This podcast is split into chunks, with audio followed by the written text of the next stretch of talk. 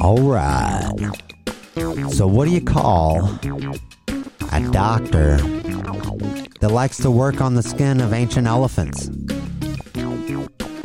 A pachydermatologist. Ah. Anyway, this is 4 minutes and 20 seconds. Thank you oh so much for being here.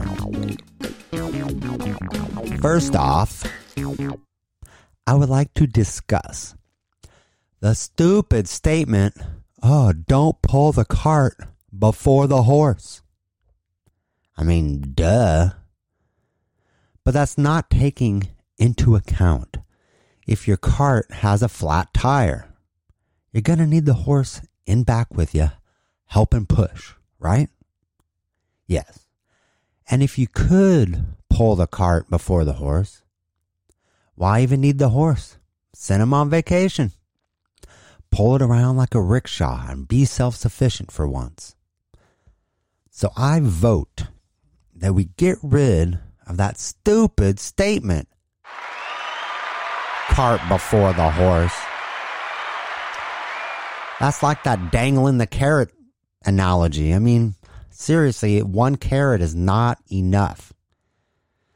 You need a whole bunch of carrots. Or how about like an entire basket of food? That's more motivating. No one's going to move. No animal's really going to necessarily move for one stupid carrot. All right? Carrots are good, but we need more.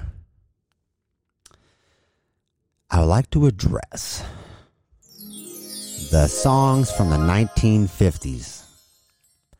They make no sense. Who thought it was a good idea to just blab a bunch of nonsensical stuff into the music? And it's popular on the radio. It was so popular. But Rama Lama Ding Dong? What?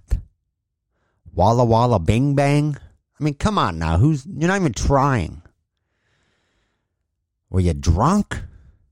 Or sleep deprived? I mean, where did these words come from? Were you that hard up to find something that rhymes? I mean, come on. Walla Walla Bing Bang. That just. I've heard of Walla Walla, Washington. I hope that that's part of the town's theme song. Then there's that Wang Dang Doodle. Did you notice it's always the first two words that are that rhyme or similar, and then you have some nonsense after it? Wang Dang Doodle. That doesn't make any sense either. I mean, is that anything close to like a Yankee Doodle or a cheese doodle? I mean, what exactly are we talking about here? It must be something really laborious because it takes all night long. A wang dang doodle is all night. I mean, what are you playing Risk? That definitely takes all night. Good lord. It just doesn't make sense.